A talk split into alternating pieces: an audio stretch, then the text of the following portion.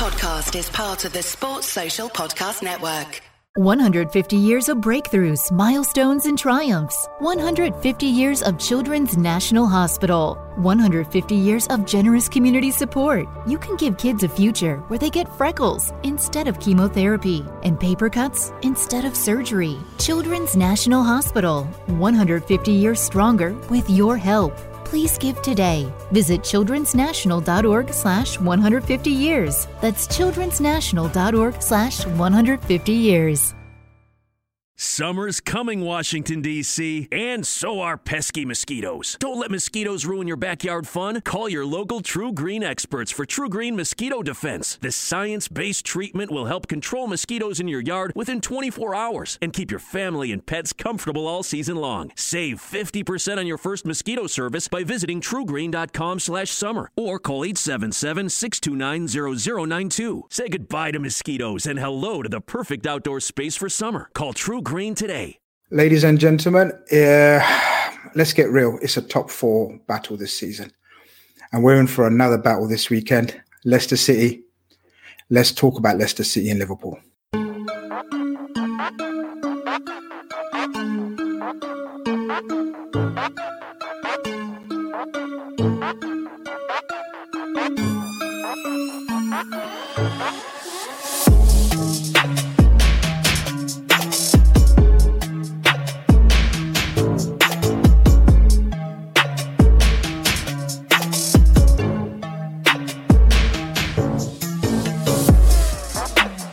Welcome to another episode of Carnage. Absolutely most welcome everyone who's already in the chat and many more that will be joining us. Good evening, everyone. I've got the self-proclaimed second most famous postman after Postman Pat to discuss all things Leicester City.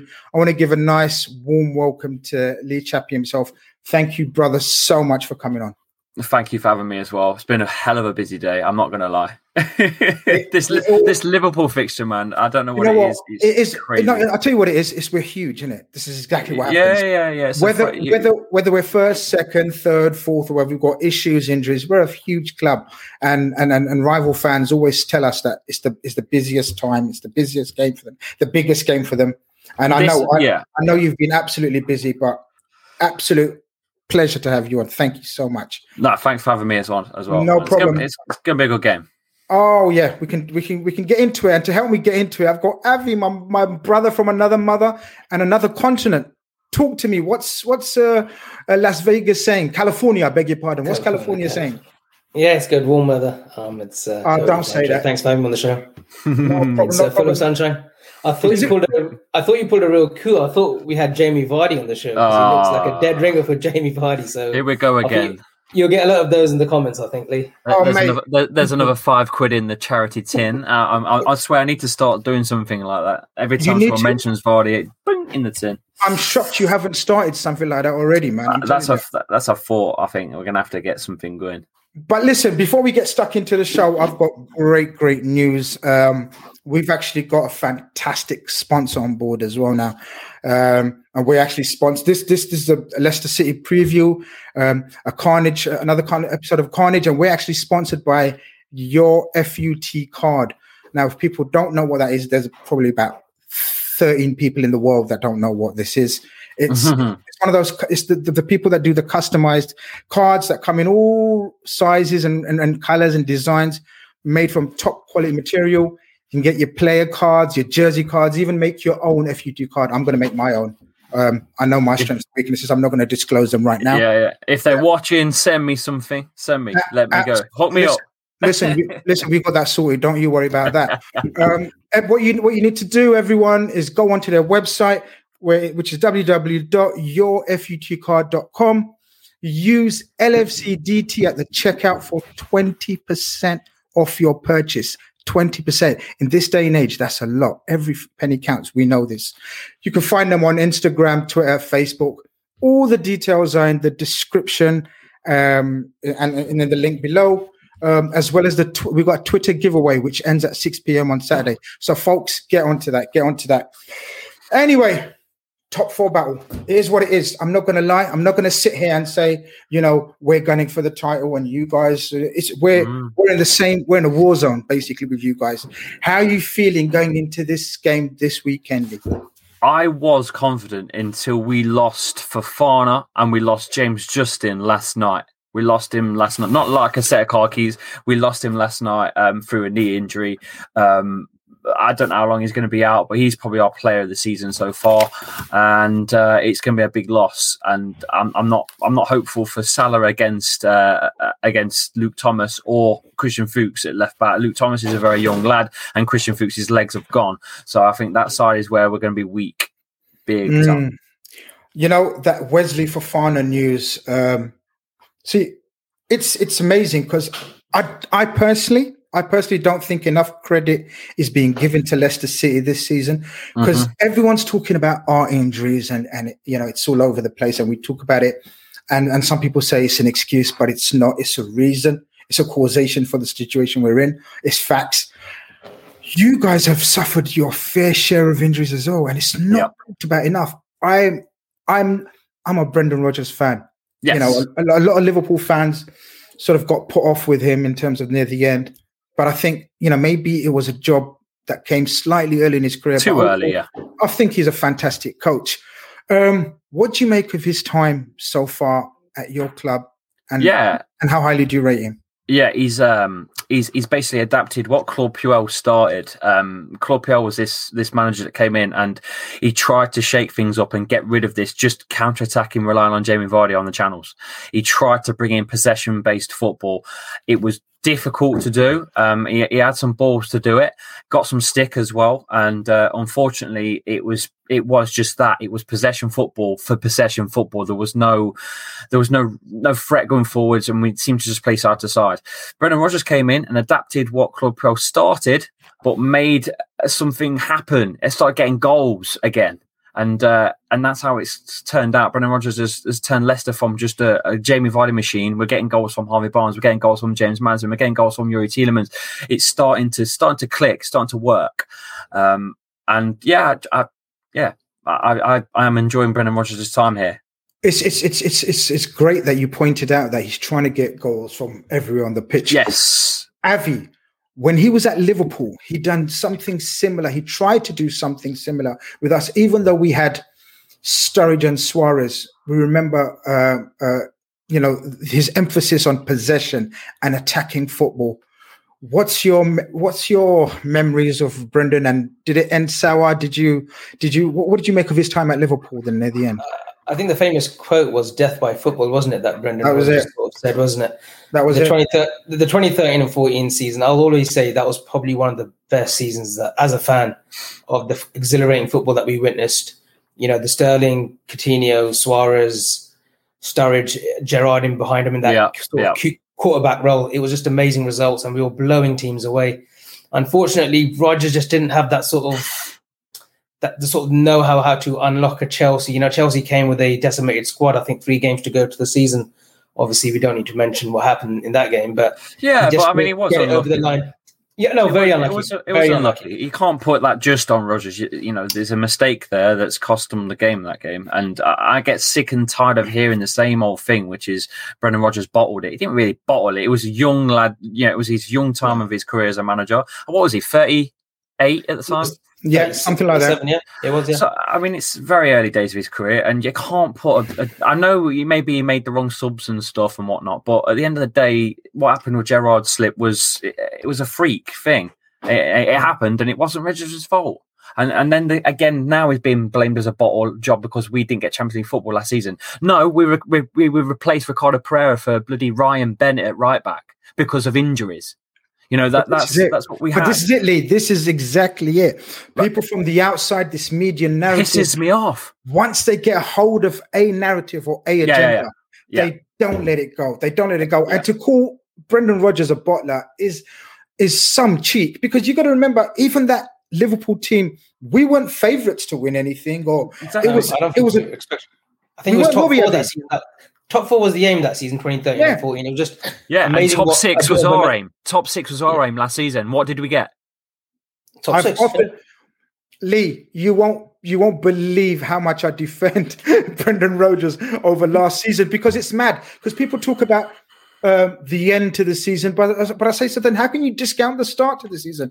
Overall, a manager's or coach's mission is always you look at the final position, and that's how you assess their season. Yep. And I said, I don't. You probably be able to tell me. And I said 90% of Leicester City fans would have been, if you told them you're going to finish in the top six, they'd be absolutely over the moon. Is that true? Would that been the case for you? Yep, 100%. Yeah, that was to break top six, and that's what Leicester's about right now, is establishing themselves as a top six side. That's the next thing. We all know that. If you don't know that and you've been under a rock, this is what Leicester have built with Maguire money. Oh, it's a project. Lovely. It's a project. Leicester is a project for the owners. It's not just now.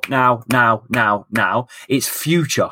They're thinking long term, not short term. Fans want short term. Short term, there's Ollie out, Arteta out, blah blah blah out. They never think about the long term. It's always now. It's always about now. Next year, we'll have Klopp out. No matter. There's been fans saying that this week. Some fickle fans. I think it's a stretch saying fans. I wouldn't give them. Notoriety. Yeah, exactly. Avi, don't call them fans because they'll just wind me up. But they still are. That's the thing. There's mad fuckers out there that will sort of just. I don't even know. I don't even know who they are, what they are. But there is a sort of a small, very branch, probably 0.5% that have started saying Klopp out, which is mental.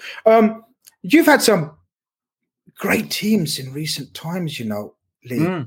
It's been mad. It really has. I was asked Avi to come on to my show yesterday, and he kindly said yes. And straight away, he mentioned the side of the Muzzy Izzet and the Hesse.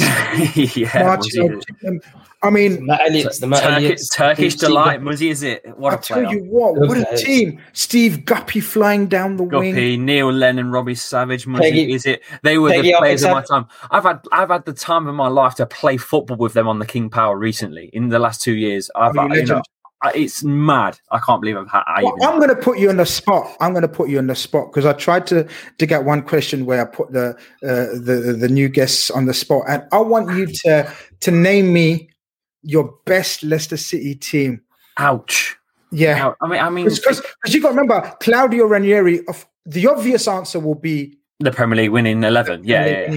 But there wasn't 11. There was about 13 or 14 that, you know, rotating and stuff. But, I mean, that's so tough because if you played that 2016 title winning team of about 13 players to the 13 players we've roughly got, don't forget we've got Kasper and Vardy still top and bottom of the field. Yeah. So you've got them two. So them two are guaranteed spots. It's tough, man. I mean, who would you have? Ricardo Pereira or Danny Simpson? Danny Simpson's won the Premier League at Leicester, but Ricardo Pereira's give or take, I know he's had an injury, he's been out for a long, long time, and hopefully he'll find his form back to where he was when he took the injury. But he's give or take in the top five in the world right back, surely. Yeah, at the time of his injury. I'd go with that, especially pre-injury, But as a Leicester fan, you can't say, it's got to be Ricardo Pereira, because you're going to say Danny Simpson because he achieved the dream. He achieved it.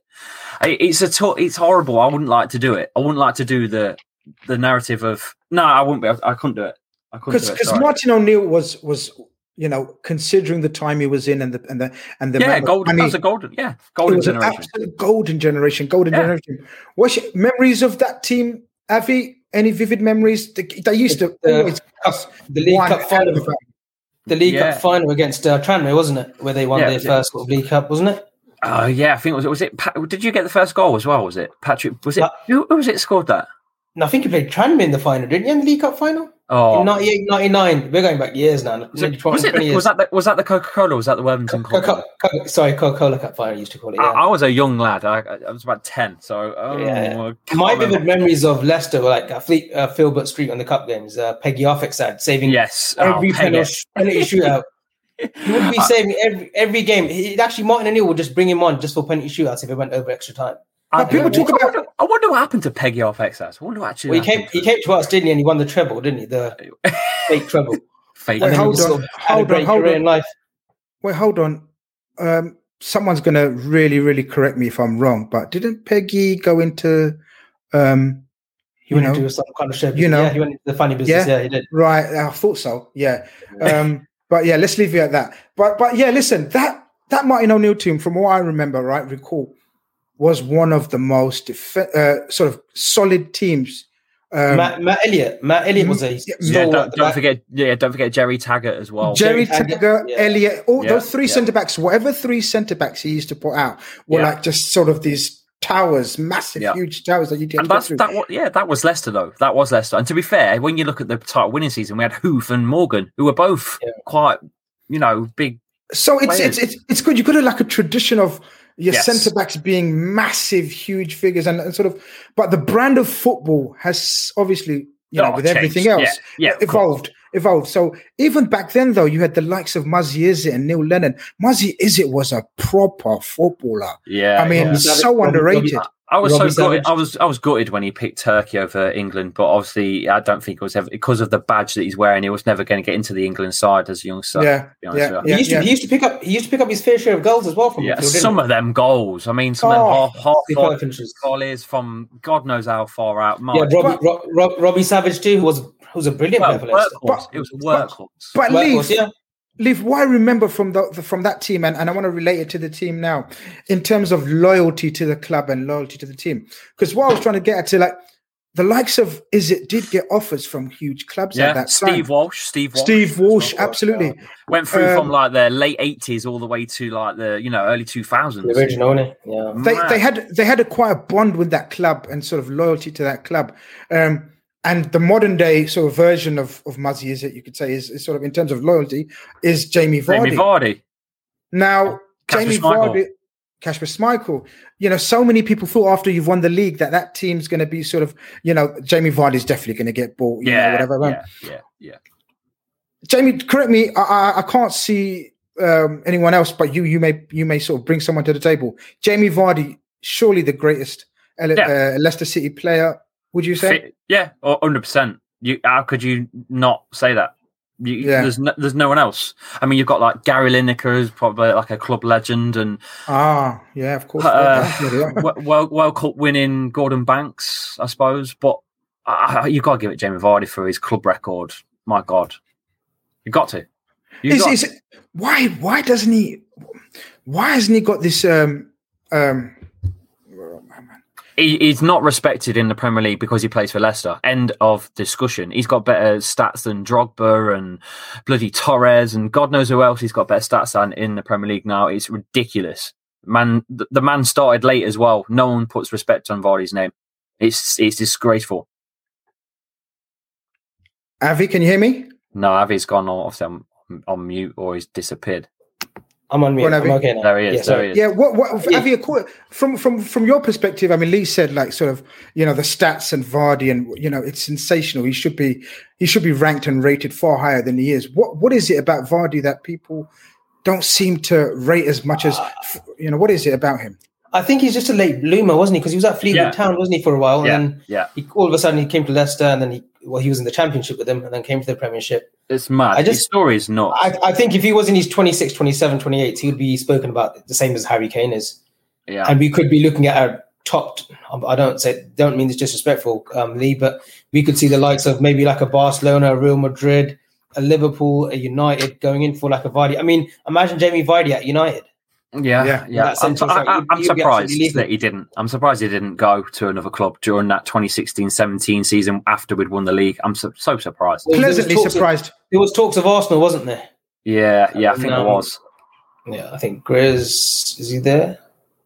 He's dropped out. All this week on NBC4, new products to new technology. Susan Hogan is showing you how local restaurants are changing the way we dine in and take out in this new world. Tonight at 6. A new twist on outdoor eating. A lot of it is creating flexibility. How one local restaurant is making their outdoor space mobile, giving you plenty of sunshine and social distance for a stress-free meal. It's all part of restaurant revitalization. Tonight at 6 on NBC4, working for you. As well, he dropped out. Yeah, so it was.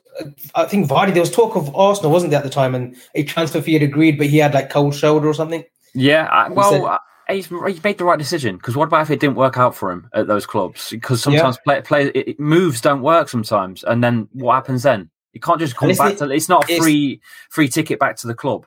Yeah, and I think he's in a safe environment as well. And I think he got on obviously with the owners, obviously the previous owner, you know. Yeah, you only need to look at an example like Danny Drinkwater. He made his bed and now he's laying in it.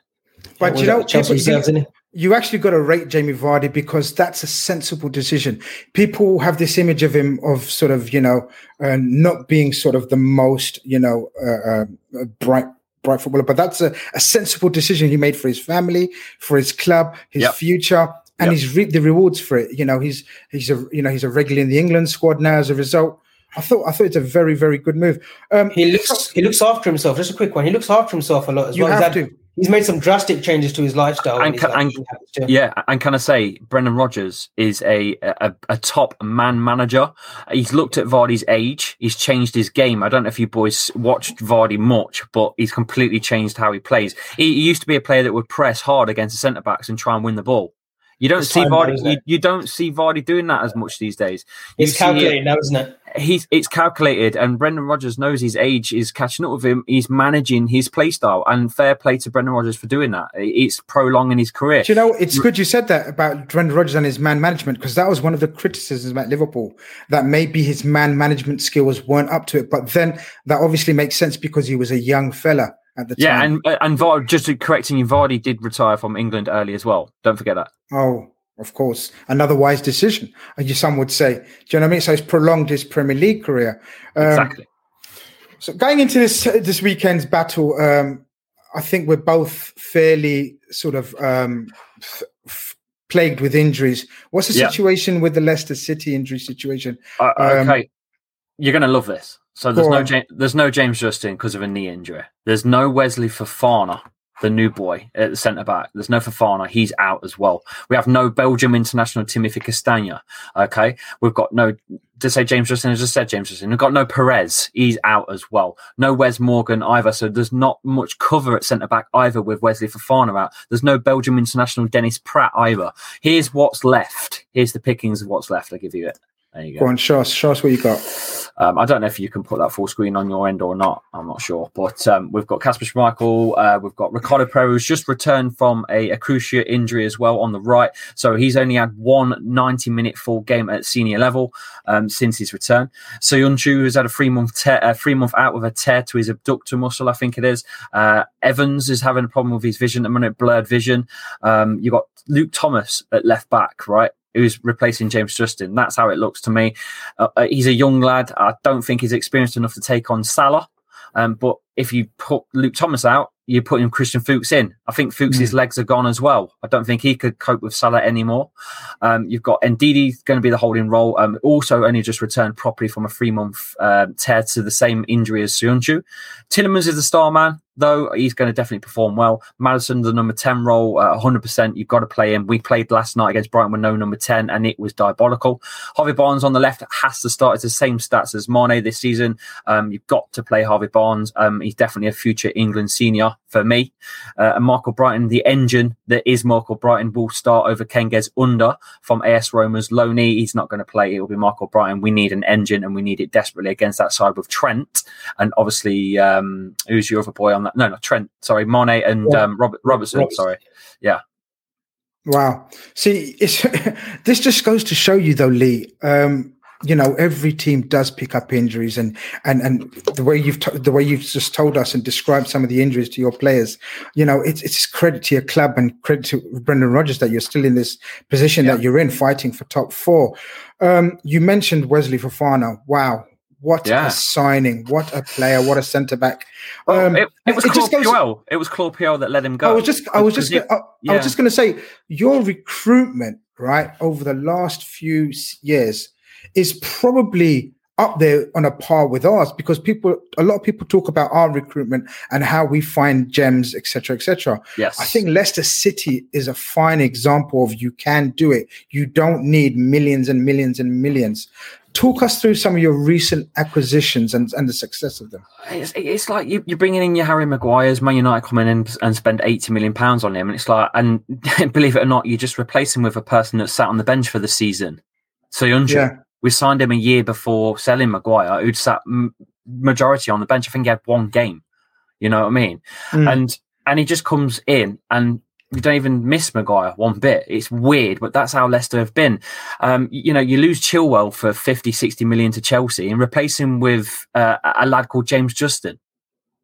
Who's James Justin? And now you'd argue he should be in the England squad. 100%. 100%. Would you take Chilwell or James Justin right now if you had a choice? Exactly. He can go both ways as well, can't he? Oh, I love him. Is it him and Barnes have been my best buys in my FPL for many a year. Honestly, James Justin's name here is the Luton Carfu. That's his nickname, the Luton Carfu. There you go. Amazing. No, he's been an absolute revelation, Lee. Just an absolute revelation. Go on, just David. A quick point on Fofana. It's weird because Saliba had more of the higher ceilings than Fofana did.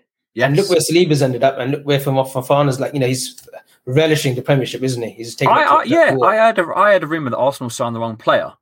Yeah, they were going for Fofana and signed the wrong one. I don't know how true that is, but it looks that way to me. We got the better deal. He's been an absolute revelation. So look, going into this game this weekend, Lee. It always seems as though the tide's in your favour. It always seems to, when we go into these encounters, Leicester City are always on an upward curve, and we always seem to be sort of on a downward trajectory, but we always manage to pull out a result last few times.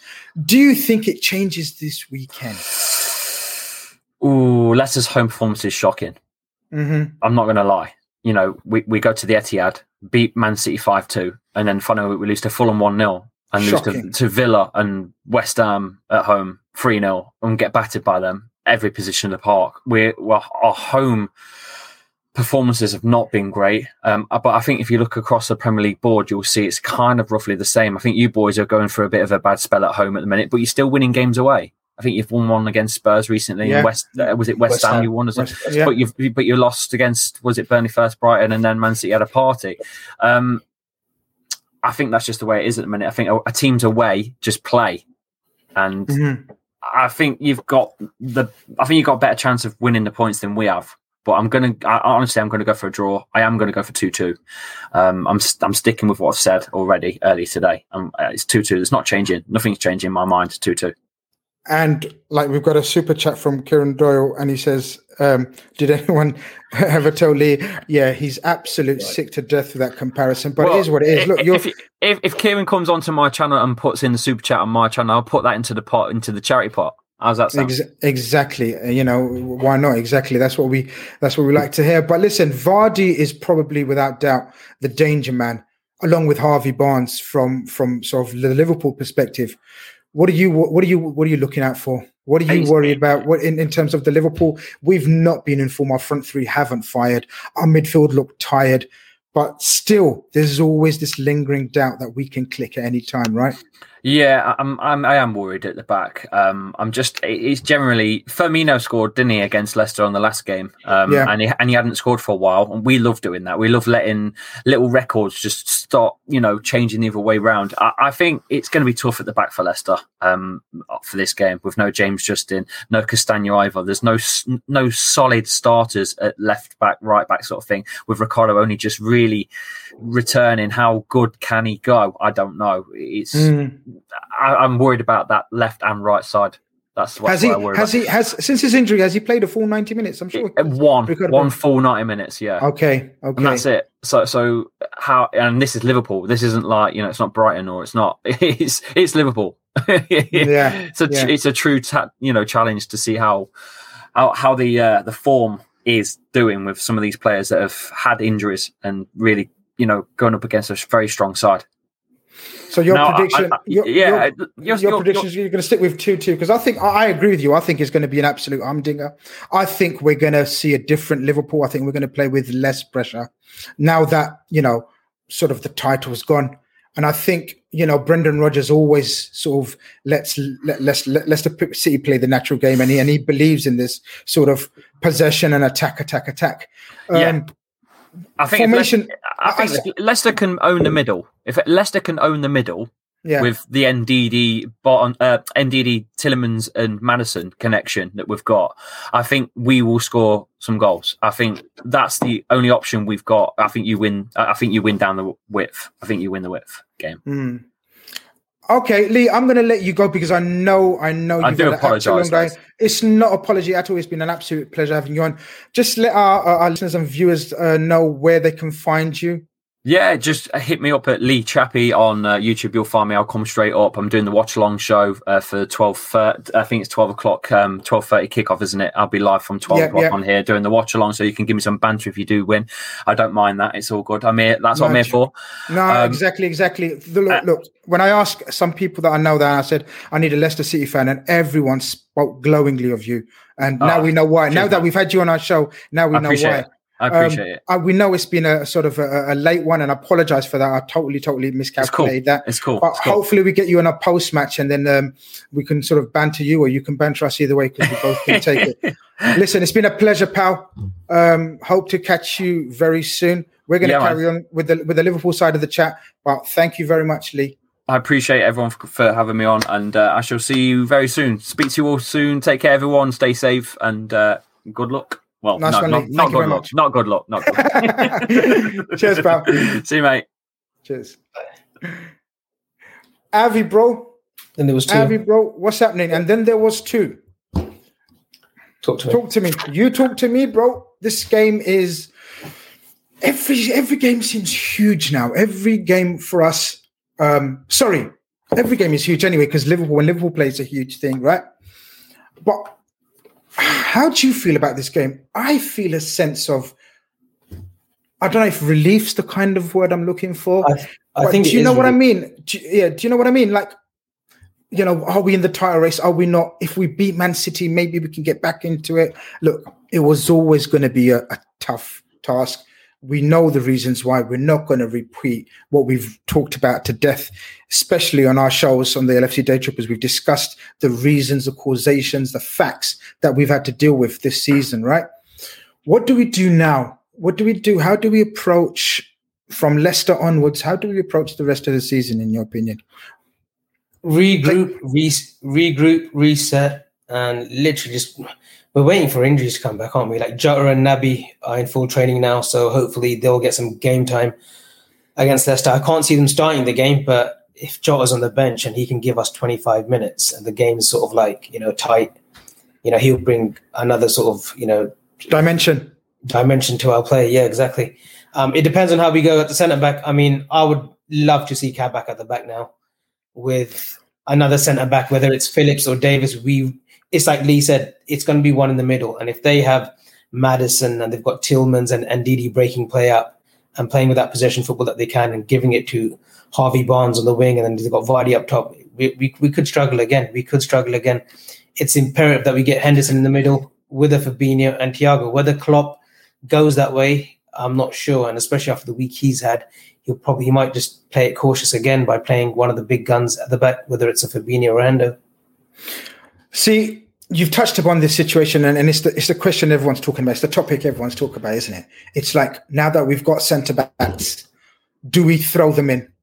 Do we just basically, because we moaned about not having centre-backs since Matip and Gomez.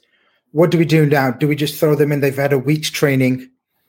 If you was Jurgen Klopp, right, because you're not far off. I know you've got a magnificent footballing brain, right? Viewers and listeners don't know this, but they're about to find out, right?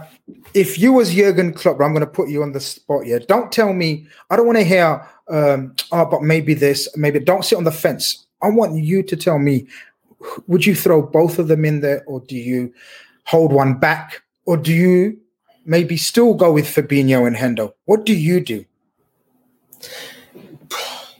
I would play, look, Kabak's here for 6 months, right? He's got 6 months to prove himself. He's not going to prove himself coming off the bench or in training sessions. So I would have to, I would chuck him straight away. Like, there's no thing like the pressure, right? If anything, he might thrive on it. He might think, you know what? I am the man now. Matip's not here. Gomez's not here. Van Dijk ain't here yet. You know, fans are expecting me to do something. And that might give him the confidence just to propel himself into a leader, even though he's 20 years old, but there's no time like the present. I think that's a great point you make. You know that from knowing about his characteristics, from following for the last few months since we were first linked with him in August, September, I've noticed, and a lot of people talk about his leadership skills, even though he's a young man. He's a young, and he's a hard nut too. He's a bit of a hard nut too. Like, don't be fooled because of his age. He's a bit of an aggressive sort as well. So I would play him. Davies, again, I've not seen too much of him. There's been some great clips on YouTube. Going off them, you would think that he's the next sort of Danny Laga. But I would actually give him a go as well. Give him a go. I know they're playing Vardy, but give them a go. They'll have protection in the middle with Fabinho, Hendo, and Thiago. To get the best out of Thiago, you need a sitting midfielder. You need a sitting six, which would be a Fabinho. At the moment, we're seeing Thiago in overdrive, doing things that he was probably doing at Barcelona. He wasn't running around at Bayern Munich. He had a set position around that centre circle where he was spraying the passes. You know, he was calculating the game. He was a tempo player. We're not seeing none of that. We're seeing an overdrive Thiago, and it's unfair because he's getting criticism chucked at him right, left, and centre. It's very unfair. It's very unfair because, as you said, at Bayern Munich, he would play in a double pivot and he'd have sort of, you know, the likes of a Kimmich next to him or someone who'd do a majority of the running alongside him. A Goretzka, who's an app. Love your propane grill? Well, life just got a little easier with Propane Taxi. Stop lugging that tank. Propane Taxi is a propane grill tank home delivery service that's ridiculously easy and convenient. Just go online, choose a delivery date, and Propane Taxi delivers grill tanks straight to your door. You can exchange any brand of tank. And right now, new customers get their first tank exchange for $10 with promo code TANK10. That's $10 for your first tank exchange with promo code TANK10. Visit propanetaxi.com. No contact, no commitment, no problem. Absolute box-to-box machine, right? And it's a slightly different role he's asked to play at Liverpool, because now he's being asked to play as an eight. And an eight in a Liverpool team, I firmly believe, is one of the hardest roles to play, because it's not just about attacking or creating, as we associate with Thiago. A number eight in a Liverpool team covers the fullbacks, covers Salah, covers the fullback, presses, makes runs backwards, forwards. We've seen Thiago sometimes struggle going backwards, but it's absolutely natural and understandable because A, the fella hasn't played in this role for ages, right? Because you've got to remember he's hitting 30. B, he's been thrust and parachuted into a team which has been crippled with injuries. And as you talk about, the spine is gone. So he's not been given the freedom to express his usual self.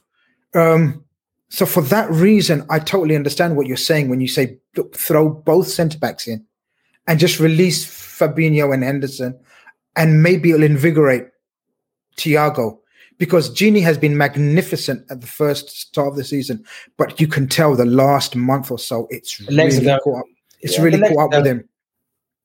And this is why I hate players going out on a free, like the likes of Chan and now Gini. If he is to go, they're going to want to preserve their body as well. They don't want to pick up an injury in April, like God forbid, Gini picks up a cruciate. Where does that leave him? Mm. You know, it's just subconsciously, he'll give his 100% for Liverpool, just like Thiago did for Bayern Munich last season.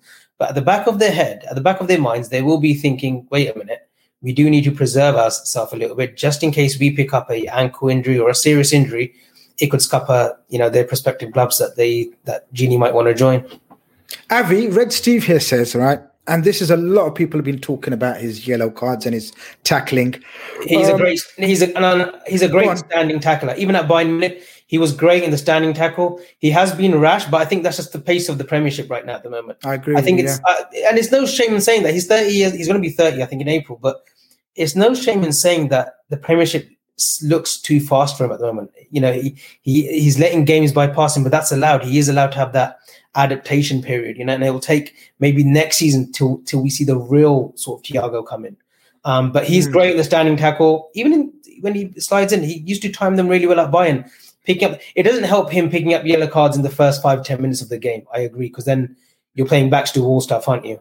And in the Premiership, you know, referees, they don't let up. You know, they see another one like that, you're off. So I think that happened against Southampton. It happened the other day, didn't it, against Man City? Or I think it happened against Tottenham as well. I think he picked it up really, really early.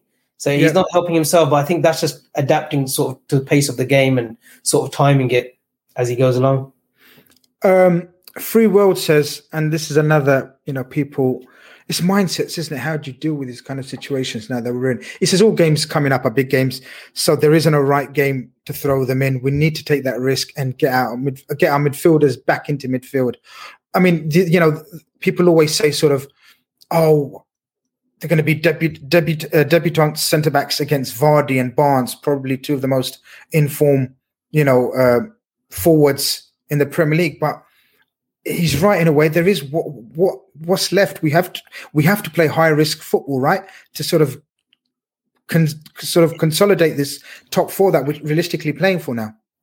Yeah, because if you don't play them against Leicester, you're not going to play them in the Merseyside derby. So you've got to go and just play the players and put them in at the back, whether it's Davies and Kabak or Phillips or Kabak or Reece. I don't think it'll be Reece Williams, but you've got to go with two trusted centre backs now. Phillips hasn't put a foot wrong, to be honest. Fair play to the fella.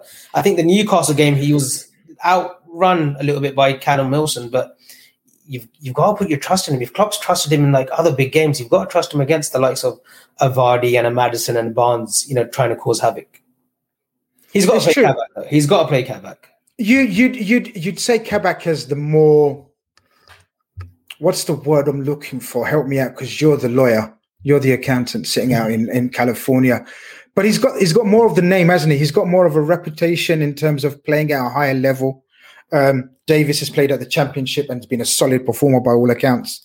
But this Kabak fella look, it's so hard to judge him on his time at Schalke. Yeah, it's very similar to sort of how some people judged Robertson at Hull. Would you agree? And would you say that he's got a similar chance to sort of progress like Robertson did if we be patient with him?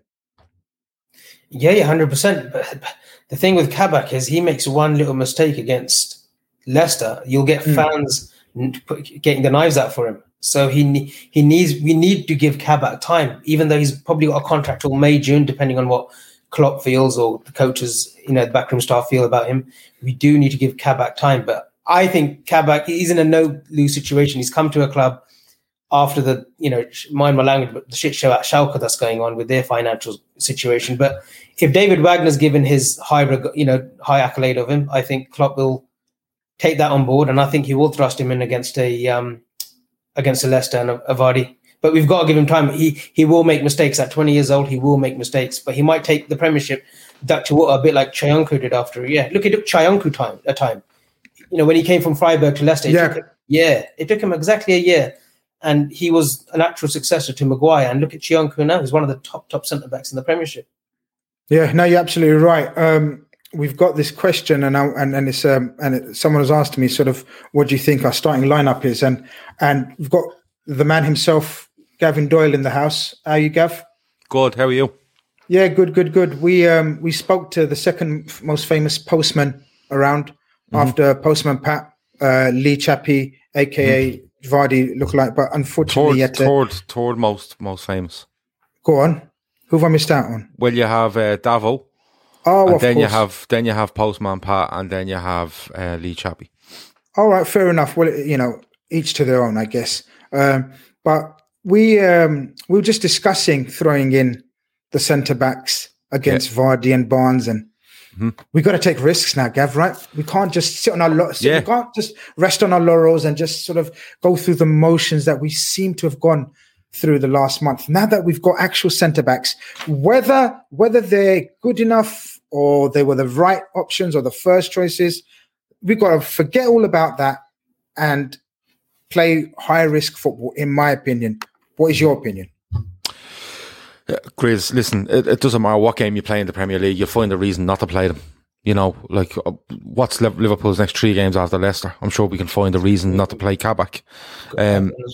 You've Leipzig coming up in the Champions League as well. So Leipzig derby the Merseyside derby and there's one other. Leipzig. Leipzig, the Merseyside derby. We've got an easy game after that, I think. Don't say easy game. I don't know. Yeah, It doesn't matter really. Exactly. They're new centre halves, and you're going to find a reason. You know, like Leipzig, oh, they have such and such. Everton, or Calvert-Lewin, or Richarlison, or whatever you want to do. You can make reasons not to play these players. But we need these players. We need them. The knock-on effect of the centre-half situation, we've seen it in midfield. You know, we're seeing midfielders that A, aren't turning up when they're asked to, B, are injured, or C, are being run into the ground. Three of those options aren't good enough. You know, they're not helpful in our situation. I'd play Kabak at the weekend, and this might sound strange, but I'd play Henderson beside him. Oh. Yeah, Henderson's looked better than Fabinho, to be honest, for the last 3 years. Yeah, I think Henderson would mind, not mind Kabak, but it's his first game for Liverpool.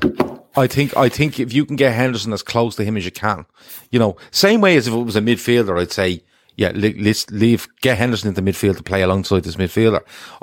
I think I'd probably put Henderson in there and I'd get Fabinho back into midfield. I'd look. There's talk that Thiago, like, is there fitness concerns about him? Wijnaldum's looked wrecked, but I'd probably go Thiago Jones with Fabinho. I probably would. Now that might change. I'm doing a show tomorrow night where we're previewing this, and that might change in the 24 hours. But the centre half has to play. You know, in normal situation, Grizz, we sign him, say in the summer. And we know what happens. He gets brought in the summer. He goes through all this like pre-season with Liverpool, and then he probably doesn't play the first 5 or 6 games. He gets bit parts, like a bit like Andy Robertson. Andy Robertson's the perfect example. And then he's slowly brought into the team, and he slowly gets experience, and then he's off and running, and you see how it goes. You know, there's some players that are just the exception to that, i.e. Virgil van Dijk, but it's not like that now, Grizz. We need people in this team that are fit, in the right position and ready to go. And if it goes well, great. If he has a nightmare, shit happens. You know, Avi's right.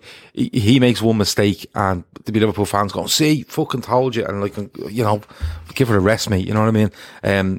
There's great centre-halves out there that didn't have a great debut or didn't have had a rocky start, or there's players from all over the world that's happened to. So for me, he plays Trent and Robbo. He plays Alisson, obviously. Is Fabinho not on the verge of a fucking suspension at this stage? He just I've been hearing that since January. Yeah, the next yellow he's going to miss. I think he's got to pick up 2 more yellows. Oh yes, because yellows. He's gone beyond a certain point. He has a certain. You're right, Avi. You're right, but yeah, I don't think Davies starts. I don't think Reece Williams. I don't think Phillips starts. I probably would go Henderson, Kabak. I'd get Fabinho back into the base of that midfield because that's extra protection on top, proper protection. The argument is, does Wijnaldum play? Because he's looked very, very tired. But Wijnaldum, Thiago Jones, something along them lines, and then the front three. Avi, do you agree? Do you go with Kabak and leave Davies out? Or actually, you said both. Your proper balls on the line, aren't you? I said both because going off by the last month and a half, it can only get better. You know, Henderson hasn't put a foot wrong, though. Gav's made a great point. Henderson hasn't put a foot wrong, and it might benefit Kabak having a captain next to him, just talking through him throughout the game and just chirping him at his ear and stuff. So it could. I would go with that. Actually, I'll change my mind and go with Hendo and Kabak at the back. And then you got, obviously, the 6 and Fabinho still protecting them. So you've got that little triangle there. Fabinho, I think Fabinho helps. He helps. Fabinho would help massively because what you're seeing against City, Sterling gets a penalty and Sterling sets up the first goal with a shot that's saved and on a rebound. But on both occasions, he comes inside Trent and nobody's covering inside. I think Fabinho helps that massively, massively. And that's the reason why I get him in there. I'm on, you know me, Grizz, I'm all for Henderson in a midfield three to the right. That's where he should be. But as we just move away from what's been going on with everyone in wrong positions and stuff, I think Henderson might be the last one to stay in a position that he's not suited to because... Do you know what I find about it? Do you know what I find, Gav? And Avi, I want your thoughts on this as well. Have you guys noticed in the last couple of games, right, Fabinho's started to get irritated, give the impression that he's restricted or irritated. He doesn't want to be there. He doesn't want to be at this. Is it only me, or do you see that in you know, the way he's sort of attacking the ball in terms of lunging and sort of you know, more of the fouls and niggles that he makes sort of in midfield where it's less dangerous. You know, I've seen that creep into his game where Henderson, you'd think, would be less accustomed because Henderson's been a right winger in his life and then a midfielder, a box-to-box, whereas Fabinho's played at the back. But it seems to be in the last few games, just the last few games, because I'm not going to suddenly say Fabinho hasn't been magnificent, you know, in the previous games. But I think he's dying to get into that midfield. Do you get that same feeling as well? Yeah, it's another year of wasted development. I mean, he's, 25, 26 now. And this season, it's pretty much been a right. He's been brilliant up until a certain point. And I think that's what he probably expected, to do a short stint at centre-back. But to go a full season in three competitions, the Champions League, you can add the FA Cup in that week, and the league, to go all season playing at centre-back, I think it could do him more harm than good. He needs to go back into his original position. I think Hendo, because of his age, 30, 31, I think he's more sort of accepted that, look, I might have to do a job until the end of the season at centre-back, and I'm willing to do it. And he's a captain as well. Whereas Fabinho, his best work is done at midfield. That penalty that he gave away against Man City, Sterling, that's a no-nonsense challenge outside the box. You know, but unfortunately, when you do it in the box, that's a pen. So it's more damaging than if he was doing it outside this opposition box. I think it's sort of, it comes with, again, we're gonna have to use that word, mental fatigue as well. I mean, Fabinho, Gav, he's played him in every single game, Gav. He's played him in those, you know, we forget that not only Jota played in that Michelin game, Fabinho played in that game as well. So he's kind of playing in games where he didn't need to play him. He's playing in every single game. He's almost sort of getting him used to playing at centre-back for the remainder of the season. I think maybe that changes now, especially with the two, or do you think he's told him, look, you're playing at centre-back, whether you like it or not. It is what it is at the moment until the end of the season. Look, nobody knows what Klopp has told him. Like, you know, but he was touted as the fourth-choice centre-back at the start of the season, so he's the only one left, so he should be the fourth-choice, shouldn't he? That's, if you know, all things being equal. That's how I'm looking at it. Exactly, that's how I'm looking at it, yeah.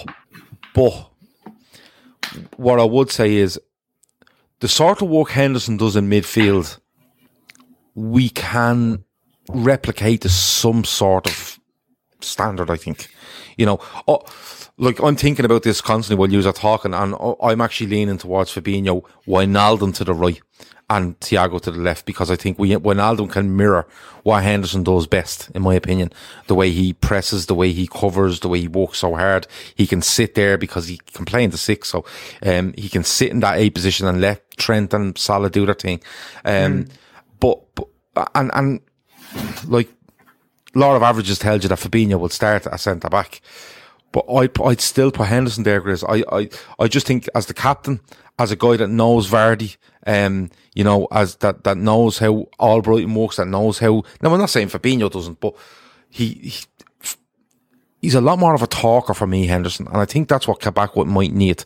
And not only that, I think if you get Fabinho back in the base in midfield, and they say, right, Henderson's there, we have a centre back, and we Fabinho, I think the rest of the side get a little bit of a pep in their step. They're a little bit more adventurous. There's a little bit more of a free-flowing thing about them, because we've seen it where they go forward and they seem to check back and nearly check everybody on the pitch to go, oh, we're okay to attack now. We seem to be in position. Whereas, you know, before that, we just used to go forward and go, we don't give a fuck what's behind us, because, you know, the chances are. Ese último McNugget me toca a mí porque soy la mayor. ¿Y eso qué tiene que ver? Los mayores se respetan. Eso no existe, ¿cierto, mamá? Ya, quédense tranquilas. Aquí hay otra cajita de McNuggets. Respeto, ¿viste? El no hay rivalidad cuando hay McNuggets deal. Hay un deal para cada salida familiar en McDonald's. Compra uno de tus favoritos, como unos McNuggets de 10 piezas, una Big Mac, una Quarter Pounder with Cheese o un Filet-O-Fish, y te llevas otro por $1. Por tiempo limitado, precios y participación pueden variar. Válido para un producto de igual o menor valor. It's Virgil and it's Joe Gomez, and Fabinho's just mopping stuff up. And that's absolutely fine. I think Fabinho at the base of that midfield. Let's Thiago, let's win. Not so much Wijnaldum, I think he'll help on the right-hand side. But let's the front three, let's the full-backs feel like there's a bit more security there. Because for me, there's a lot more security in that with Henderson, Kabak, Fabinho than there is a Henderson, Fabinho, Wijnaldum, a third-ring Wijnaldum. I think there's a lot more security there, and I think because of that, you will see a bit of a release going forward. That's my thinking. I could be fucking mad, and I won't go out and like that. But just trying to think about it and trying to get. I'm desperate for this player to get in the team. I think one of the key words that you used to describe Gini there was tiring. I think it was the only word you used actually to describe him, and I think that's so important. We get this midfield fresh and energized as possible, because Avi, what we know from this Leicester team above anything else is they've got probably one of the most hardworking midfielders in Ndidi and one of the players of the season for me in Tielemans in there, and they're quite formidable duo in there. What do we do to combat that? Because I'm going to say something. I don't think it's that controversial, but some fans out there, some Liverpool Reds might go mad out there and say, really? I think maybe it's time for Thiago to sit this one out. Thoughts? Good shout. I think bringing him back and playing the games that he has, he played him in the cup game against United as well, didn't he? And it could be a case of just like give him a game off. I think we might even see Klopp starting to use Thiago more in the Champions League than in the league myself. I think he might be saving him for the Leipzig ties, so it could be giving him a rest. Good point. Because Thiago will come into his own in the Champions League. He literally will. It's a different ball game comparing the Champions League and the Premiership. Premiership's fast-paced. It has taken him a while to get used to. I think he still is. Mm-hmm. But like I said earlier on, I think when Chappie was on the line, it could be till next season till we see the best of him. But just bear in mind, Leicester City last season, once restart happened, Leicester were goosed as well. That form after January was shocking. And that wasn't just because Rodgers was getting things right. That team was genuinely knackered. The Tielemans, they were goosed after 50, 60 minutes. But you got to recognize the injuries. These guys, these squads aren't as big as your Man Cities, as your Liverpools, as your Chelseas. I mean, some of the players that Lee Chappie went through there and what I'm missing, you'd argue they've been some of the revelations finds. I mean, Timothy Castagne at fullback, what a signing! And he's been brilliant in the Premier League. You know, James Justin. A key man in my FPL. I'm absolutely gutted that he's missing. As soon as I get off this stream, in fact, while you two talk, I'm gonna take him out of my team for this weekend. I didn't realize he's out. And Harvey Barnes, you know what a revelation he's been. I think they've got enough. I think they can cry as much as us in terms of injuries. Obviously, the length of our injuries, in terms of the length of the of them being out, is crazy and mad. But I think Leicester City have had quite a few injuries, man, and their squad, you know, it's not as deep as these other big clubs. Yeah, but Grizz, you say this, but look, they've who's got injured from Fofana's been injured for them at the back, and they've brought in a Chionku who, you know, luckily for them has come back in time, you know. Mm. Whereas we had an injury to say, okay, so Matip got injured recently, and we're bringing on the likes of like a Reece Williams or a Phillips. They've still got a bit of depth in that team, you know, the Dennis Pratts. They've come in and done a job. They've got Jose Perez, who's come in and done a job. He's out tomorrow as well. Kelechi, you know, he's starting to find a bit of form after, you know, he couldn't score in a brothel, could he? But recently he scored a goal last week. So they've got some players that they can Pot come in. Black. Yep, they can come in and do the job. Gav, you know. Gav, I just want to say, I think it's going to be a humdinger on the weekend, you know. I think I was speaking to Avi, and I don't know if he was lurking in the back like you often do in case I mess things up. But I was talking about sort of, do you feel a sense of relief that, you know, sort of we're not in this title race anymore and we can sort of play a different mentality-wise? Do you see a sense of relief, or are you still feeling the same tenseness, the same insecurities right now? How do you feel, or how do you think the Liverpool squad feels right now going into this game? They won't be happy with what happened against Man City. But having said that, you know, they weren't great against Man City. I don't think Man City were great either. You know, I think it was. I've seen better quality in City and Liverpool games. We all have. There's no doubt about that. I think City started that game well. I think Liverpool come back into it, and before the Alisson stuff happens, it's on a knife edge. That game, it really is. It's on a knife edge. And you know, you're kind of looking, going, I thought it'd be a 2-1 game to somebody, and it's always very tight between us two. That stuff happens with Alisson. We're not going to be happy. But the only thing I would say is, I think that. It's not going to work for you because you've lost 4-1. But I think the fact that the keeper just made a bollocks of it. He just made a mess of it. I think it's easier to get over than if we were just bashed 4-1 and, you know, mauled and taken apart. We weren't. Yeah, I think as this week goes on, people, you know, you'll probably get players because, listen, we've gone on about how great they are mentally. And I've said it, no one reacts to adversity, for me, better than Liverpool over the last couple of years. I genuinely believe that. Some might doubt that now, but I don't. And I think, you know, you might see during the week people putting an arm around Alisson going, look, don't worry about it. You've been brilliant. That happens. It's happened to me. You know, I've done stupid things. I've made a mess. I've cost us games. Don't worry about it. And you might get a reaction from the squad to just go out and put in a performance to bring Alisson back up a little bit. You know, that kind of way. I think a lot depends on Leicester's approach, because we've said it so many times this season where Liverpool have been there to be got at and teams didn't do it. You know, Spurs, Manchester United, City to an extent. You know, City won that game 4-1 last weekend, and for me, they didn't go enough at Liverpool on the whole. They just didn't. You know, now they win the game, fair enough, but it'd be interesting to see Leicester's approach. Usually Rodgers... Usually he doesn't go for you. Usually he done something very strange last year where I think he played James Maddison, tried to play him off the left. And when Rodgers tries to be too cute, Rodgers doesn't come out without looking very well. If Rodgers has any sense, he'll sit back against Liverpool. And he'll look for Barnes, he'll look for Albrighton, he'll look for Tielemans, Maddison, Vardy on the break to cause us trouble. That would be my approach as the Leicester manager. I don't know what he's going to do, but I think Liverpool with a centre back in there, with our midfielder in midfield, and something to prove not only to themselves but to bring their keeper back up a little bit. And remember, don't forget the Klopp as well. After all the stuff that's come out this week, I think Liverpool might be a dangerous animal. I'm not nervous over Liverpool. I want to win every single game as a Liverpool fan. I think we can win every single game, and that won't stop between now and the end of the season. The title looks a very, very long way away, but you don't give it up. You don't, like I've seen it. It's gone. Probably is. But you don't go in with that. I don't want their players going in with that mentality, Chris. I really don't. Because if you go in with that mentality, you wind down and you stop. And not winning the title turns into not qualifying for the top four because you've turned off, and I'm not having that. No, I don't think the players will feel sorry for themselves or anything like that. They just won't. Under this coach, under this manager, they won't. I think with regards to Rodgers, I'm not going to let you slander him on my show. Didn't slander him. You can slander him on your show, and you can. I didn't slander him. Call him a bottler and call him all sorts. Never said that.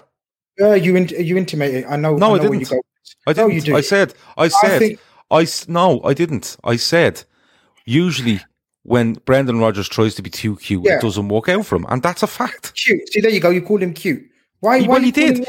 Well, you tell me. I'm cute. You're cute. Avi's cute. No. You tell me what word you would use for using James Maddison at number 10 at home to Liverpool on the left side of midfield. All I'm saying is Rodgers is a very good coach. I don't think he will confuse matters tomorrow because, according to Lee Chappie, he's only got a limited set of players available, and the formation that he put out there, I think that's what he's going to put out there. Might work in his favour. Avi, no, we're not going to let Gav drag us down. No, just a quick question, Grizz. Just a quick question. We'll give Rodgers the benefit of the doubt. Maybe start asking me questions, yeah? Okay. We'll give Rodgers the benefit of the doubt last season. If Leicester City don't get top four, do you think Rodgers has bottled it? Or do you think it's top six? You don't think so? Did either of you just... Gav, he asked me, did you either of you hear Lee Chapman?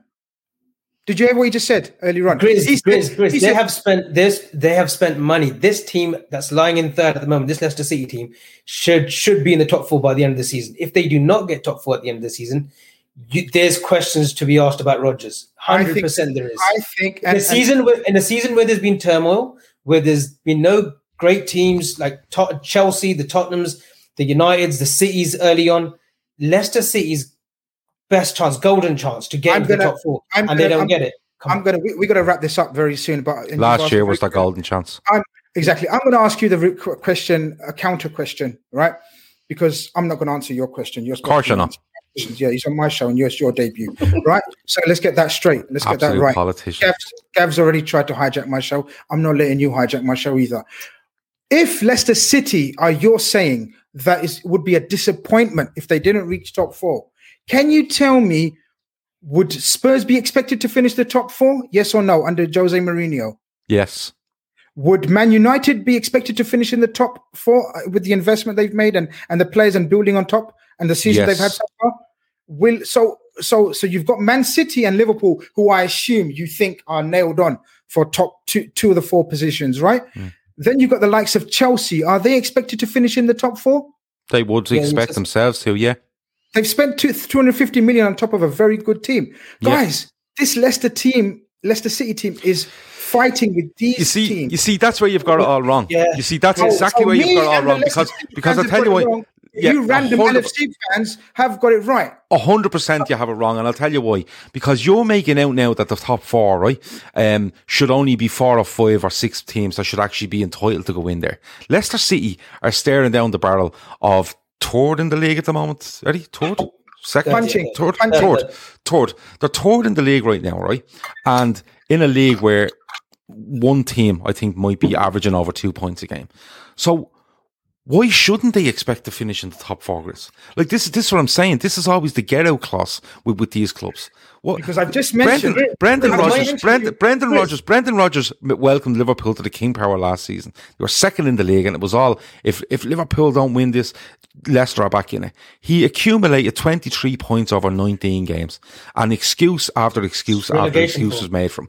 And now, in a season that you all describe as fucking crazy, it's mental, it's all happening, he still, if he does not get top four, you're going to make excuses for him. After the money he spent on all the top players you've spoken about and how fucking great they are, you're going to tell me at the end of the season that, it's Leicester. That is complete and utter bollocks. It's not bollocks. I'll tell you why. And this is, we're going to move on. I'll tell you why. What is the sole reason and the main reason Liverpool won't win the title this season? Injuries. Either of you. Injuries. I've just told you. Lee has just told you they've been decimated this season with injuries. Grizz, they've got substantial cover. They have substantial cover. They have substantial cover for Leicester City, and that's credit to them. That's not. We can't take away the injuries they've had to key players. We've got substantial cover. We can use the same excuse. Come on, let's not be hypocrites. Yeah, but I'm not having a go at Leicester.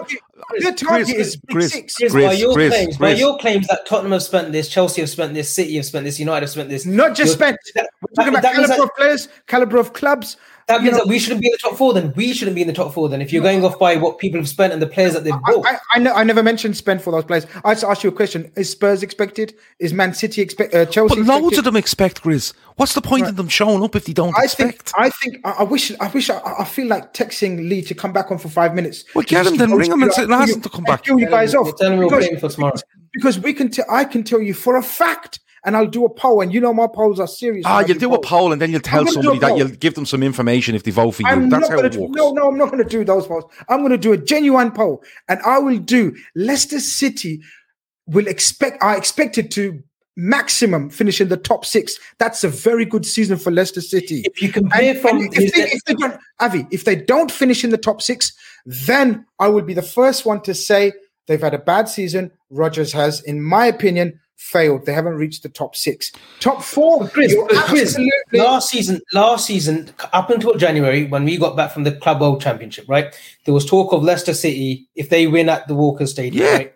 Yeah. They could be title contenders. They'll be 3-4 points behind us. Yeah. They lost that, and then obviously we know what happened after that. They, like Gav mentioned, they got 23 points from 19 games. Yeah. 23 points from 19 games, Grizz. That's almost relegation. It's almost like our form now. Forget about us. Forget about us for a minute.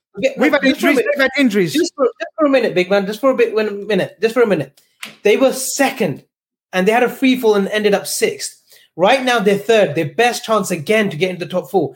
If they finish sixth again, it's a failure. You surely, Grizz, it has to be failure towards Grizz. I'm not having a go at Leicester. Leicester City won the Champions League just a few seasons ago. Come on, Grizz. I'm not having a go at Leicester here, right? But what I'm saying is, you can't come on here realistically and Lee Chappie or whoever it might be walk in here, right, and talk and say to me, Schmeichel and James Justin and Tielemans and this and this and this and this, and it goes on and on and on and on, and you just haven't had a bad word to say about a single Leicester player, right? They're all brilliant, they're all great, they should be in this squad and that squad in England and whatever else, right? You did, I've listened to you wax lyrical about them. Okay. So I'll tell you what then, right? Fofana. What do you think of Fofana, Chris? Fantastic young talent. Fantastic. That's all I need. Tielemans. No, hold on. That's all I need. Just give me one word, Chris. Tielemans. Very good season so far. Great stuff. Vardy. Class. Vardy. You know, what do you want me to say about Vardy? Barnes. Oh, good player. Brilliant. Castagne. Oh, revelation! Pereira, Soyuncu. We keep going. What I'm saying to you is, Grizz, and they have had injuries. I'll give you that. But what I'm saying to you is, they should have expectations to get top four, right? Because if they don't, they shouldn't fucking bother turning up. And don't give me all this Brendan Rodgers is great shit, right? Because they shouldn't bother turning up if they just go, top six. Look at the clubs around them, Grizz. They lost a top four position to Manchester United last season when we spent, and most of the country did, spent laughing at that Manchester. People say treat yourself like you need a reason, but McDonald's treats are perfect for every day. Like bold McCafe iced coffee. Get any size for $1.69 or pick up any size sweet tea for $1. The largest served in an insulated cup that keeps your tea cold. Feeling a little extra something? Try the classic bakery sweets like an apple fritter. With so many ways to treat yourself, you don't need an excuse. Just come back tomorrow. Ba-da-ba-ba-ba. Prices and participation may vary. Cannot be combined with any other offer or combo meal. United side laughing at it. It was incapable of doing anything good, and it pipped Leicester, right? And people, and you said, and Lode said, but you know, at the end of the day, it's a good season for them. Grizz, stop it. It was a great half season, and then they absolutely capitulated for the second half of the season, and everyone turned around and went, but Brendan. Right now, this season, they're in a position where the teams around them, everyone's not doing as good as they did last season. Right, Leicester are they on the same points as they were last season this time around? Could be. I'm not too sure, right? But they mightn't be far off it. And still we're turning around and saying, top six for Leicester. You're fucking joking me. They might as well play half the season, make an agreement. Listen, just put us down for six, lads, and we'll see us in August. No, that's very serious. They finished sixth again this season, come May. What's the expectations for next season then? I don't know. I'm constantly sixth. It would depend on the investment of their team, the progression of their team. Like they've had none. How much was Fofana compared to what we spent on a centre-back this season? That's because of your club, innit? No, that's not Leicester City. 40 million. That's Leicester City. Look, Georgie 140 is a Leicester City fan. Mm-hmm. He's not a Liverpool fan. He's not any other fan. First of all, I want to welcome him to the madhouse that is Carnage and the chat. Thank you for joining us. Hope you've liked the stream and subscribed. I'm sorry if you came in for Lee. Lee had to he's got an early round. Look what he says in capital letters, because we're shouting. So he can't shout. He's trying to shout at us and say top six is the target for Leicester, right? Well, that tells you their ambitions. And it does. I'll be back to you now, Grizz. That tells you their ambitions. If they're happy with sixth every season under Brendan Rodgers, then fair enough. Kedge Sarij, hope I've pronounced that sort of remotely closely. Yeah, all right, clever clogs. It can't be a failure. Leicester are punching above their weight. Top six is an achievement of them. Avi and Gav run away because Gav can't handle it. Let me tell you something. When I up the tempo, Gav can't handle it. So Gav's gone to get cans. You're free. Don't get cans if you want. But I'm telling you now, right? I'm sounding like Kevin Keegan now. I need more than I can right now. Right. This is what happens when you come on my show, son. Leicester City, to call Leicester City search for top four, expectations top four is absolute diddle because of the caliber of clubs that named you. That's fine.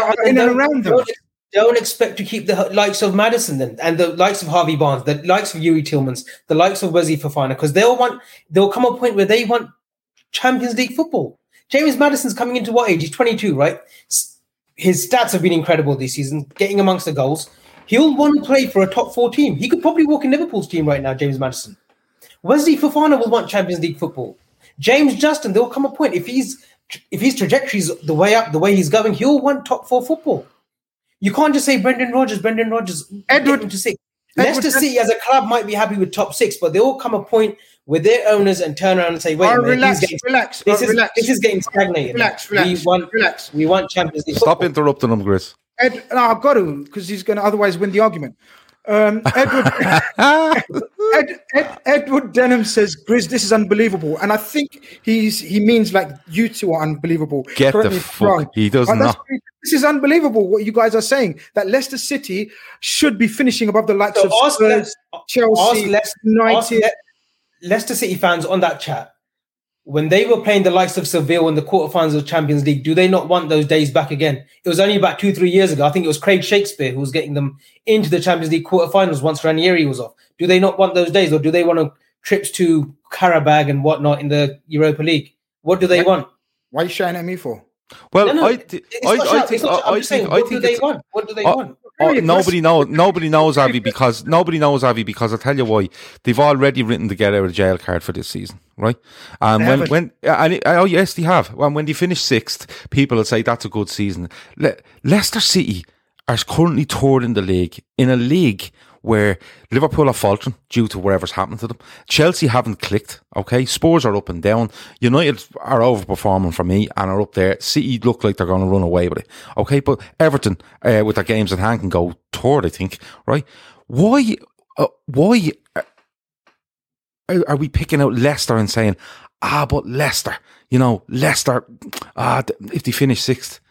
Why aren't we saying this about Spurs? Why aren't we saying this about Chelsea? Chris, you rate Rodgers, right? You rate Rodgers, don't you? Brendan Rodgers. I think he's a very good coach. Very good manager. Okay, so Brendan Rodgers, to exceed expectations, if he gets top four, he will elevate himself even further, right? Whereas if he gets sixth again, it'll be like, sixth again under Rodgers. What's changed? Solid. Another solid season for Leicester, finishing the top six. And likely to finish above Everton, Southampton, Arsenal. Grizz, they won the league 4 years ago. 5 years ago. You can't compare them with the likes of Everton, who haven't won it for 105 years. But Everton, you can't compare them to the likes of Southampton. Leicester City are a well-established football club with great owners, great structure about the club, the new training ground.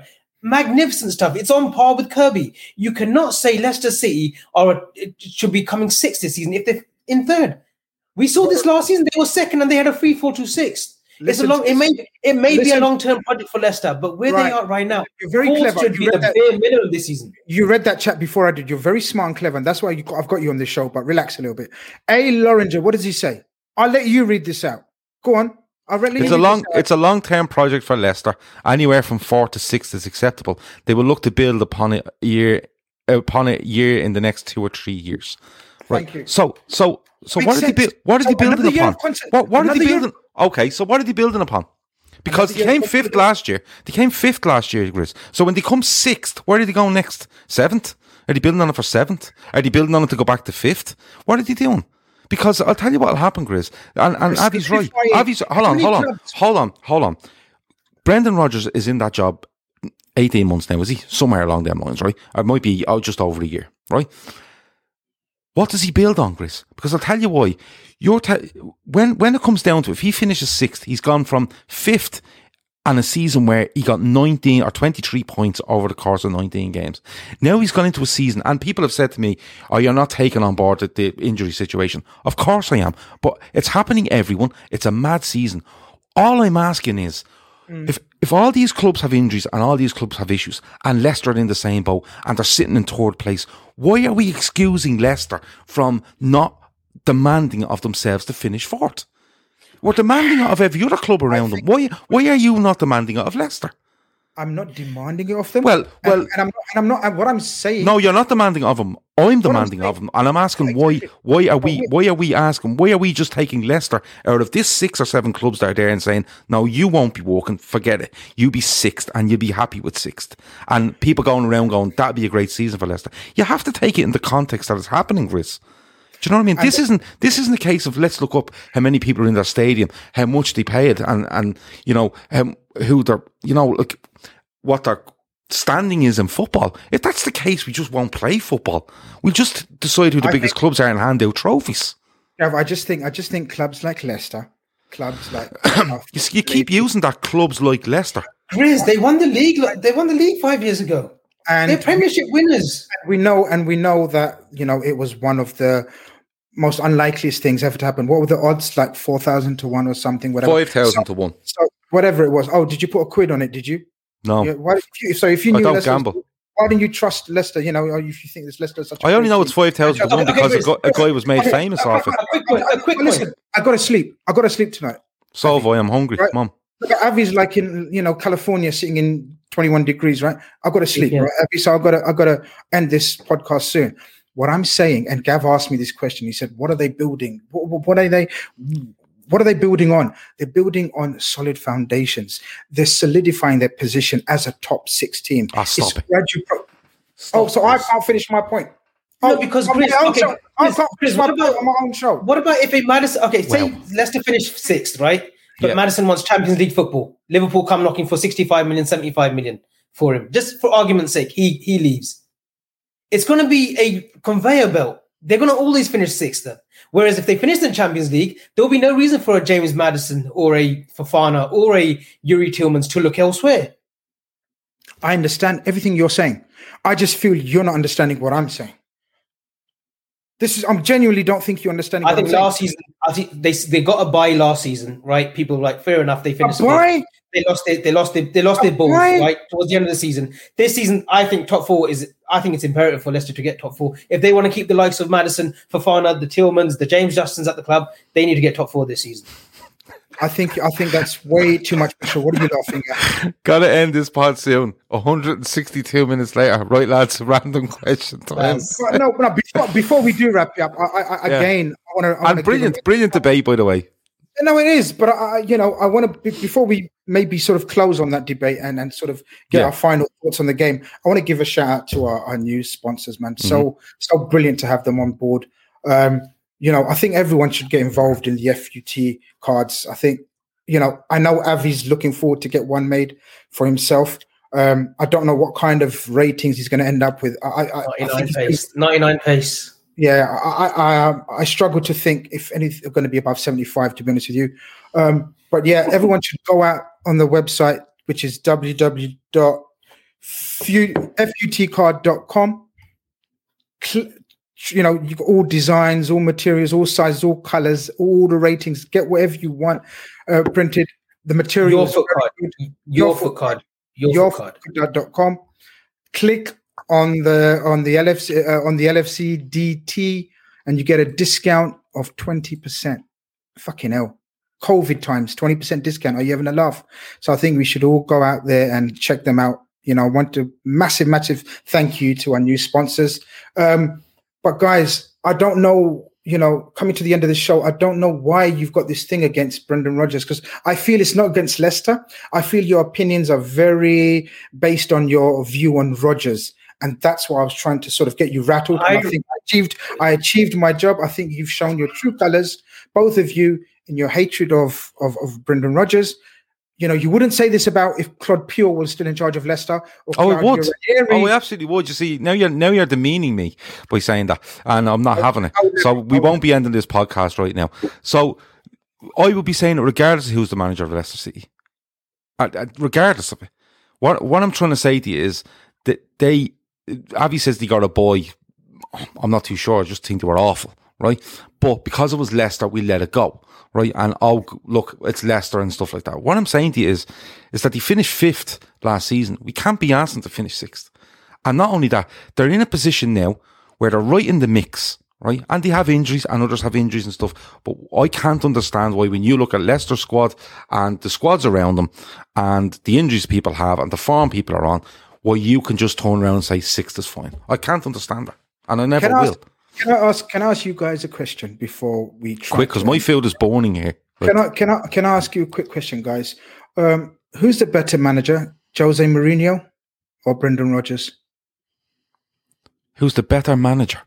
Are we talking currently, or are we talking past and present? I'm asking you a question. I'm asking you a question. It's no. This precise moment, I would say Brendan Rodgers. You sell out. You're absolutely saying that Brendan Rodgers is expected to do more than Jose Mourinho today, as of today. I think Jose Mourinho needs to do more than Brendan Rodgers, between now and the end of the season. He absolutely does, because of the position he's in. Right, but are you telling me that you can turn around and go, Spurs sixth to be fine?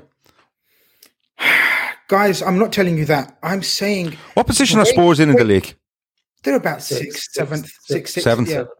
And would you think they would expect to and hope for and push towards fourth place and a top four finish? That's what's expected of them. Surely, yeah, of course. So why Leicester City sitting in third wouldn't? Look, because it's a club like Leicester City. Is that what it is? No, it's not club like Leicester City. Sometimes you've got to deal with the facts. Sometimes you've got to deal with over the last 30, hold on, Grizz, last 20 years, who's had more success trophy wise? If you're asking Spurs or Leicester. Come on, if you're gonna, we know Spurs haven't won a trophy in God knows how long, and that's why Jose Mourinho was brought in to this club and given funds to buy players like Ndembele. Turn off your laptop. We're on staycation. I'm on TotalWine.com. They have so many rosés, chardonnays, and prosecco's. It feels like a real vacation. Wondrous selection, helpful guides, ridiculously low prices. Total Wine and more. You know, Reguilon, etc., Højbjerg, to get into that top four. Now, if you're going to say to me that the likes of Tommy Tuchel and Jose Mourinho and who else is around us sort of aren't expected to finish above Brendan Rodgers, my God, you're on one, guys. I don't know if Gav's gone to get more cans, because this is the effect I have on him. Georgie won for LCFC says all the best on Saturday. Same to you, my friend. I wonder what the comments think about. He's been commenting quite a bit. He's a good lad. He's been commenting quite a bit. Yes. Exactly. Now Spurs are 8th. Someone's saying, Spurs are 8th. No, Jose's time's done in the Premiership. It was done once he took that United job. He's too pragmatic to be a Premiership manager now. He needs to go to China somewhere where he'll get a great contract and a great job. He's not a Premiership thing. But whereas Rodgers, the new school Rodgers, he's expected to exceed expectations sooner or later. Okay. Say they finish 6th. Based on what? Why is he based on what the owners have invested in the club? They wouldn't put money towards a new training complex.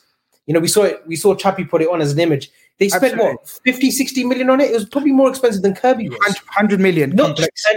And they're not doing that, Grizz, to finish 6th, are they? They're not spending money on the likes of Tielemans and the Fofanas, 40 million defenders, to finish 6th. They're just not. Guys, if Leicester City finish outside the top four, do you think the owners will have any thoughts of sacking Brendan Rodgers? No. 100% no, they won't. But the reason there will come a point. There will come a point where someone younger might come along, or someone as good as Rodgers or even better might come along and say, look, I'll take this job and get us into the top four. The reason why they won't have any thoughts of sacking Brendan Rodgers if he fails to finish outside the top four is because that wasn't his goal from the board, from the management, from the owners down. They expect him to finish and challenge around the top 6, consolidate, keep building, keep hold of their players like I think they may. I don't think anyone will afford Maddison this summer you're talking about. I think Harvey Barnes don't go anywhere because he's still young enough to progress at Leicester City. I think they're in a fine place. Most Leicester City fans, just like Lee Chappie said, are absolutely happy with the manager, with the style of football they're playing and where they are in the league. Let's finish off with giving our predictions for Sunday. Is it Saturday? Saturday. 12:30 p.m. kickoff, early kickoff. Both teams with a few injury issues. After bigging up Leicester City, what do you think the score is going to be, Avi Hansra? 3-1 Liverpool. There you go. Gavin Doyle, prediction time. I know predictions can be fluid. I get that. But what's your prediction right now? I know what you're doing there.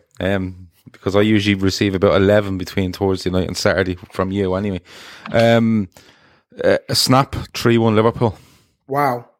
So this team that you, no, I'm not going to go down there. I'm not going to go there. Okay, I could start a totally new chat off what you've predicted, but I won't. What are you predicting, Chris? 2-2. I'm predicting 2-2. Fucking cautious, isn't he? I think this is going to be a fantastic game, guys. I think the lack of James Justin and Fofana works for us. But the fact that they've got a sort of Vardy back now, fully fit, and Harvey Barnes and Albright and Tielemans and Maddison playing so well, I think they could cause us problems. Also, Kabak is very likely to start for us. So we don't know how that's going to go. But as Gav says, with Kabak starting at centre-back, it will mean one of our mainstays, one of our strengths, that's been in our midfield over the years, will come back into their rightful place. So saying all that, I think 2-2 will be a great game for the neutral. Obviously, you know, I'm hoping we win. I'm hoping we're wrong. Predictions are fluid. Things can change. I can't believe you're predicting a team like Leicester to beat Liverpool. I haven't. They're not 2-2 to draw. Or take points off Liverpool. Yeah. I can't believe you're talking about a Leicester team that should be challenging top four. And will their challenge end? Will their challenge end if they get beaten on Saturday morning? 3-1, like they're so minnows or something? Well, will their challenge end if they get beaten at the weekend? Chris, who was our centre-back pairing against Kane and Son and Bergwijn just recently? I think we've spoken enough, and I think, Avi, you have done brilliant. And I want to thank you for coming on to my show. It's been an absolute pleasure. You know, your weekly haircut done it justice. You know, fantastic. Oh, he has a weekly haircut. He has a weekly haircut. Fair play. It's got to be pristine, Gav. It looks absolutely immaculate. I hope Liverpool will play an immaculate game, immaculate as your hairstyle on Saturday. I thank you very much. Hope to have you on very soon, my brother. Thank you. And Gav, I'd like to sort of thank you for hijacking my show halfway through. You had an argument. I know you had an argument with the illnesses, and then you thought you'd take it on me. But this is what I'm here for. This is what I'm here for. Whenever you've got a problem or anything, or you're angry, get onto Grizz, shout, row with him, and I'll still love you every single time, Gav. No, but let's be fair. Let's be fair. Listen, let's be fair. I didn't hijack your show for a start, but in fairness, like, that's just me and Grizz. We just do it all. That's what happens. We don't agree on things. We get passionate about it. We have the argument, and I've forgotten about it after that. But that's just what happens. But I love that argument. I think Leicester it's a very intriguing case. Let's be honest, it really is, as a club, as where they're looking to go and stuff like that. And the situation they find themselves in. I tell you what we do. Obviously, Lee Chappie sort of didn't have much time today. I tell you what we do later on in the season. Mm-hmm. We'll have a carnage where we'll get Leicester City. We'll get a couple of Leicester City fans, me, you, and Avi, and we'll have a proper carnage. We'll have a discussion. Because, you know, I see your points of view. I don't think you saw my points of view, but hopefully you see the Leicester City points of view. But listen, guys, this has been another episode of Carnage. I want to thank you. Thank everyone in the chat. Chat's been popular. You know, I don't know how to bring up the comments all the time, but I've tried my best. But now we go try to get some sleep. I'm going to get off this and start chatting to Gav on a private and sort of counsel him through his issues and his anger issues. It's just if they just opened the golf courses, I'd be a much nicer person. Yeah, he's taken out the anger of. He was complaining about golf courses 8-9 a.m. in the morning, and he hasn't stopped. So he's carried on into my show. Do you know what the worst thing is? Like, I'm even turning to Phil Casey for advice on COVID and when the golf course will open. And when you do that, like, you know there's something wrong. What's your handicap like, Gav? My handicap is the fact that I can't get out and play. I just want to go and play golf. That's all I want. You can tell. Avi, again, once again, thank you very much. You've turned out to be a mini Gav, but it's okay. I can take you on both. Wonderful effort, guys. I want to leave you and love you now, or is it love you and leave you? Either way, love you. Over and out. Okay, parachutes ready. Boy, the things I go through to get auto loan rates as low as 0.99% APR for 60 months on new vehicles with PenFed. You are aware that you don't have to be a military member to save hundreds on your auto loan, aren't you? Anyone can join PenFed. As someone terrified of heights, I probably should have looked into that. Probably. Drop me off at the shore. PenFed Credit Union. Visit PenFed.org/autos or call 1-800-247-5626. Advertised rates available through the PenFed Car Buying Service. To receive any advertised product, you must become a member of PenFed, insured by NCUA. Hey, imagine if all your frustrations about advertising your business could be solved right now. You should know that podcast listeners are more engaged and higher converting than any other advertising medium. So try AdHub today and reap the rewards of Spreaker's self-advertising platform. It makes it as effortless as ever to be heard by thousands, regardless of the listening app they use.